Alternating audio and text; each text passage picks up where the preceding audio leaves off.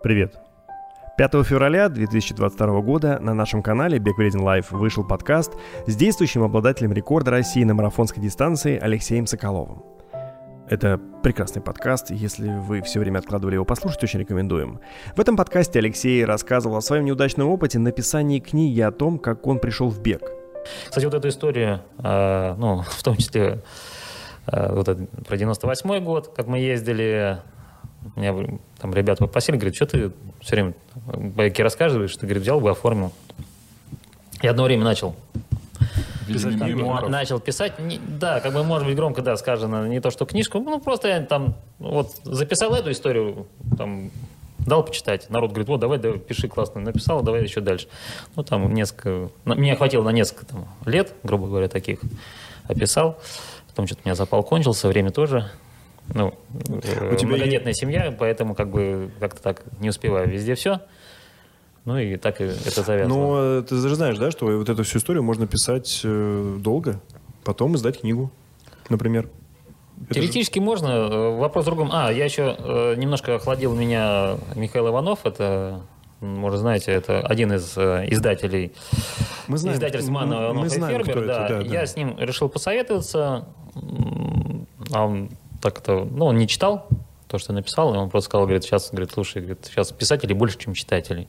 Угу. Ну и как так на этой волне думаю, да, ну, умеет замотивировать. Умеет, да, да, да. Но он, зато он ладно. очень неплохо трениру, тренировочные планы продает в TwinPix. Слушай, мы, мы тебе как специалисты в области чтения скажем так, что на каждую книжку есть свой читатель, а вот эти вот истории, если они реально такие, Потому что Михаил ну, Иванов, не, ну, не, Михаил Иванов такие, не знает об этой истории, по всей видимости. Пожалуйста, Алексей Владимирович, напиши книгу. Мы с Александром будем ее рекламировать. Вот, типа, вот прям. без проблем, вообще, правда. Мы считаем, что это, вот это, вот это наше наследие. Ты не можешь стать крутым бегуном, если не знаешь, как бегали раньше. Ну, не смотри ну, на меня ну, так. Не, не, ну, байки это правда, это правда интересно. Это правда интересно. Хорошо, давайте я, я потом пришлю там те, что, Давай. то, что есть, э, Супер. а потом ну, от вас ожидаю хорошей критики, вот скажем Все, так. мы с удовольствием. И, и стоит ли вообще это? Мы с удовольствием. Вот. Мы... Так вот, друзья, Алексей после записи подкаста прислал нам часть своей книги, как и обещал. И мы ее прочли. Но мы обещали дать обратную связь. Нам эти наброски книги очень понравились. Э, классно передают атмосферу, в каком состоянии находился бег в 90-х годах.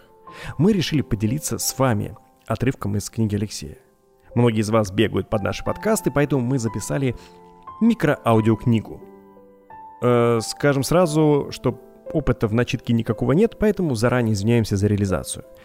Чего бы мы хотели после того, как вы прослушаете этот подкаст? Напишите Алексею слова поддержки, если искренне хотите, чтобы он сел и закончил книгу и выпустил ее потом, чтобы мы имели возможность прочесть ее полностью. Ну а если не понравится, просто закройте плеер и никому ничего не говорите. Координаты соцсети Алексея укажем в описании к этому выпуску. Мой день начинался в 6 утра с радостного трели-хруста советского будильника, способного поднять даже мертвого, а возможно и оживить. Умыться, одеться, приготовить паёк на работу и позавтракать самому. Далее, одевшись в спортивный костюм, найденный на одном из развалов рыночного секонд-хенда и обувшись кеды, я начинал свой крестовый поход на работу. Бежал бегом один километр до метро, сбегал по эскалатору и садился в вагон. Именно садился. Я садился на конечной станции, что имело свои явные преимущества в виде уйма свободных мест.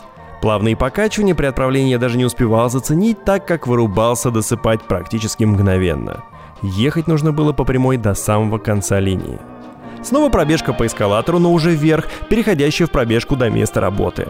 Даже минимальную норму установил для себя в 140 ступенек. Это показатель плохой формы. С работой мне, как и еще трем практикантам, повезло. Мы работали в цехах, находящихся прямо на территории стадиона «Динамо». Фирма была организована серебряным призером Олимпиады Игорем Тренденковым и еще тремя шестовиками. Хоть это и никак не влияло на мою работу, но причастность людей к спорту высших достижений внушала уважение. К тому же спортсменов такого уровня. Остальные, хоть и не были призерами чего-то запредельного, но являлись мастерами спорта международного класса. Далекая звезда для меня на спортивном небосклоне. Прибежав на работу заранее, в районе 8 утра, я прятал в кустах вещи и бежал на зарядку. Как правило, успевал побегать от 7 до 10 километров. По возвращении бежал скорее в душ, мылся, одевался в рабочее и прямиком к станку. Рабочие недели чередовались по 5 и 6 рабочих дней. Наш рабочий день длился 9 часов, с 9 утра до 6 вечера и включал в себя возможность сделать перерыв на обед продолжительностью до 1 часа. Я использовал и это время для тренировок. В зависимости от поставленных целей и задач варьировалась продолжительность кросса. Если время позволяло, то по возвращении я успевал заглотить разогретый моим напарником в микроволновке обед. Если не успевал, то откладывал его употребление на редкие перекуры. По завершению рабочего дня выходил на основную тренировку. Если была запланирована работа, то бежал на стадион Петровский, где под колоннами стадиона с внешней стороны тренировалась наша группа. Круг там был 600 метров. Сильно снегом его не заносило, да и чистили мы его регулярно. Раздевалки у нас не было, поэтому переодевались на улице. Пока бежал до места встречи, успевал и размяться, и как следует продышаться, просморкаться, отплеваться, в общем, полегчало – Работа в столярке накладывает свои отпечатки. Несмотря на всю красоту древесины, а работать с ней мне действительно нравится, в зависимости от породы она имеет свои особенности. Если работать с махагоном, красным деревом, без респиратора, то практически сразу вынужден прерваться, так как начинаешь кашлять от мелкой пыли, проникающей в легкие. Во время работы напоминаешь сам себе пугало в презервативе. На голове кепка, на ушах беруши, а в рот и в нос надет респиратор. Поверх респиратора очки. Если одет простой марлевый вариант респиратора, то к вечеру он черный от мелкой пыли. Возвращение в беговую братью было сродни попаданию рыбы в свою стихию. Я наслаждался этими моментами. Ни холод, ни ветер, ни дождь не портили той атмосферы, которая мне так нравилась. Прошлогодняя поездка за границу дала тот толчок, благодаря которому я стал верить. Верить в то, что смогу чего-то добиться спортом. Отдельной моей проблемой была монотонность занятий. Бегая неимоверное количество километров по 600-метровому кругу под колоннами стадиона Петровский, да и те редкие тренировки, проводящиеся в манежах по 200-метровому кругу, я, будучи по жизни холериком, страшно страдал от монотонности процесса. Чтобы как-то себя развлечь и отвлечь, начинал сам себя обманывать и фантазировать. Самый простой и распространенный способ – это отсчитывать круги небольшим количеством и отбрасывать как уже выполненное, а следовательно и уже не нужное. Например, бежать и считать до пяти кругов. Психологически сразу легчает. Можно убеждать себя, как это делал великий финский стайр Лассе Вирен во время своего дебютного олимпийского марафона, что добежать необходимо лишь до ближайшего столба и все, ну а добежав, найти новый столб и повторять до необходимого. Можно ассоциировать себя с чем-то или с кем-то, с машиной, роботом, спортсменом высокого уровня. Последний вариант будет дополнительно служить идеомоторной тренировкой и позволяет копировать технику, свойственную другому спортсмену. Моя зарплата, как и у других практикантов, попавших на фирму Бетра на стажировку, доходила до 1200 рублей и была в 5-6 раз меньше зарплаты любого из наших рабочих, но в то же время и в 4 раза больше, чем получали практиканты в других фирмах. Это давало возможность стать более полноценным членом своей семье, внося свою посильную лепту – Лепта, к слову сказать, была довольно-таки скудна, и глобально на благополучии семьи это не отражалось. Чтобы экономия была экономной, продукты старались покупать оптом, скидывались с соседями деньгами, и я ехал на продуктовый склад, где покупал одну или несколько коробок ножек Буша, которые потом делились и откладывались золотым запасом по морозилкам. Иногда по выходным ездили с мамой на овощную базу, где покупали некондиционные овощи или фрукты, чтобы хоть как-то разнообразить свое питание. Мой рабочий паек, который я готовил с вечера и активно растрясал, бежав по дороге, состоял из булки, куриного бульона и макаронных изделий. Хотя при всей моей любви к макаронам, назвать эти изделия макаронами можно было с трудом. Это было нечто тестовое в виде спирали. Вид спирали они сохранили до момента варки. Далее края превращались в нечто кашеобразное, при том, что сам центр спирали оставался непроваренным и жестким. Но все ведь познается в сравнении, а сравнивать особо было не с чем. Вместе со мной по цеху работал бывший спортсмен, а потом и тренер, работавший когда-то совместно с таким выдающимся тренером, как Потехин. Ему симпатизировала моя целеустремленность в тренировках и в отношении к ним, но он неоднократно заводил разговор о том, что так питаться нельзя, и как негативно это сказывается на восстановлении. Эти разговоры приводили к тому, что приходилось всячески изворачиваться, не договариваясь, а то и откровенно врать. Говорить постороннему человеку о том, что на лучший рацион банально нет денег, что-то не позволяло. Вряд ли гордость, скорее ощущение того, что эти трудности касаются лишь меня и моих близких. Я не воспринимал работу и какие-то жизненные обстоятельства как что-то тяжелое или уж тем более мешающее моим занятиям спортом. Наоборот, это было той соломинкой, которая позволяла удерживаться в спорте и при этом помогать своей семье, не находясь у нее в качестве паразита. На это банально не было ни возможностей, ни понимания в самой семье. Спортсменов в моей семье не было, и поэтому мир спорта всерьез не воспринимался. Время 90-х накладывало свой отпечаток. Спорт воспринимался моей мамой как некое хобби, а большой спорт как нечто вредящее здоровью, но ни в коей мере не тот вариант, которым можно зарабатывать деньги. Мои доводы о том, что можно зарабатывать спортом, но необходимо время, чтобы подняться в уровне, банально не воспринимались и не понимались. Сидеть на шее у родителей непозволительно, иди работать на завод. Отец своего отношения так ярко не выражал, но и поддержки в этом вопросе не проявлял. Может показаться, что я выплескиваю тут плаксивое нытье о своей нелегкой доле. Ничуть. Я сам был своей надеждой и опорой. Я верил в себя. Подходила защита диплома в художественном профессиональном лицее. Всегда не любил домашнюю работу, поэтому оставлял всю необходимую писанину до последнего момента. Что привело к тому, что спать успевал лишь по 4 часа в день. После зарядки наступал момент отката, и я просил своего напарника Николая пораздувать для важности щеки возле станка, вроде как что-то высчитывая, пока я, забравшись в стеллаж с досками, посплю 5-10 минут, чтобы перебить сон. Сонная монотонность при работе на станке очень опасна, и я знал, я знал это прекрасно. А когда перед тобой крутится вал с ножами или фреза со скоростью в несколько тысяч оборотов, она выглядит как обычный валик и не вызывает опасливой настороженности, что очень быстро может обернуться скоростным маникюром по самой «не балуйся». По словам одного врача-травматолога, столярка занимает второе или третье место по количеству производственных травм. Предвосхищая вопрос, лидера не помню. Спортивные соревнования же шли своим чередом, и я потихоньку улучшал свои результаты. Бегал все, что подворачивалось. Старты на дорожке и пробеги. Бегая стиполь, не имея точной техники взятия барьеров и уж тем более барьера с ямой, я очень много энергии тратил на их преодоление. А в яму нырял так, что иногда даже грудь была вся мокрая от воды. Но функционально я рос, а желание и так было хоть отбавляй. Наконец-то я познал, что такое кроссовки. Приобретенные за 80 рублей сапоги-скороходы фирмы Симот казались чем-то сказочным. Теперь-то я смогу летать.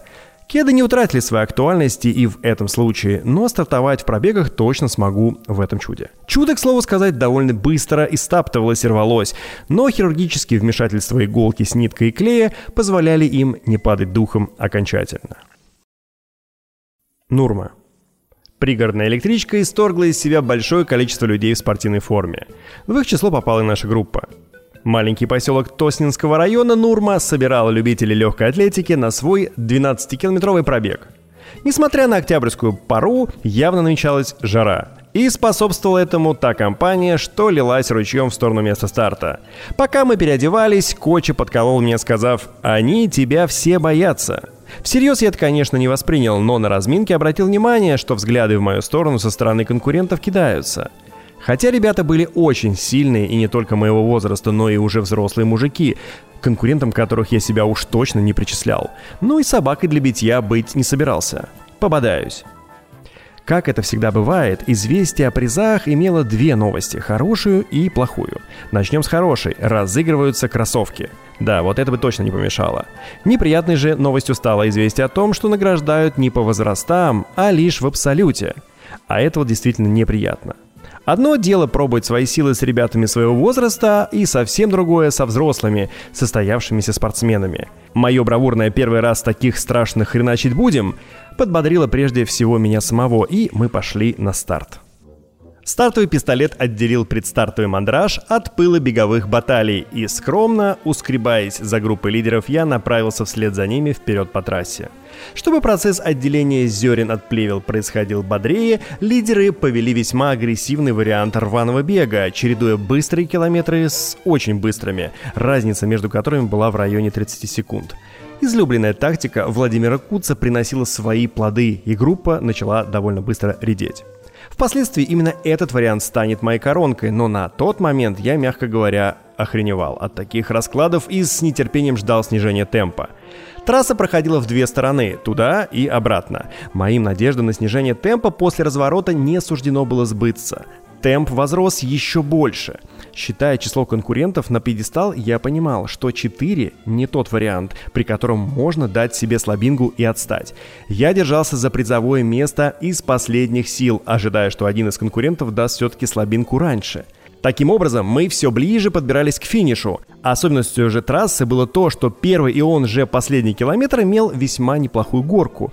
если со старта можно было раскатить вниз, ну, с горы и свинья-рысак, то перед финишем предстояло ее покорять вверх. А сопровождающее меня трио, помимо просто взрослых спортсменов э, Киселев Валерий и Карасев Олег, имело в своем составе и специалиста по горному бегу Кощеева Игоря, с которым мы в прошлом году участвовали в Кубке мира по горному бегу. Да и на чемпионатах России Игорь был всегда в числе фаворитов. Поэтому для меня стало неожиданностью, когда, подбираясь все ближе к подножью горы, я ощутил падение темпа. Хотя, чего тут удивляться, предстояли финишные разборки, и все стали копить силы на заключительный рывок. Я же, вспомнив одну из любимых поговорок нашей группы «Стало хреново добавь», устремился вперед. Мысли типа «Да какого хрена?» или «Сейчас?» или «Нахрен было мучиться столько времени?» помогали удерживать, а то и увеличивать темп. В погоню бросился Киселев Валера, но рывок пропустил и он, а значит все в моих руках, точнее ногах. Бросив взгляд назад, я позволил себе лишь за 200 метров до финиша, когда дорога выровнялась и финишная арка уже виднелась вовсю. Рейк нашего тренера, он любил такую манеру поддержки, возвестил о присутствии группы поддержки. Финиш, все, я первый. Надо осознать. Пока ожидаем награждения, прохаживаюсь. Внимание привлекает возглас Олега Карасева. «Ты нас в этом обогнал?» Его удивление было понятно и еще более подняло градус осознания своей победы. Дело в том, что, стоптав первую пару кроссовок, купленных по весне, я прикупил себе вторую, которая также отработала за лето все 200% своего ресурса и, и с помощью клея, ниток и какой-то там матери воссоединилась с подошвой первой пары, выкинуть которую рука так и не поднялась. А вследствие неравномерного истирания подошвы и еще того искусства швеи и мотористки, гибрид получился немного странноватым, весь кривой и перфорированный вентиляционными отверстиями, зато легкий и имеющий подобие амортизации, пусть даже лишь на уровне подсознания. Тем в времени был полученный приз, а было это, ни много ни мало, фирменные кроссовки Фила. Черные, блестящие, совсем как настоящие.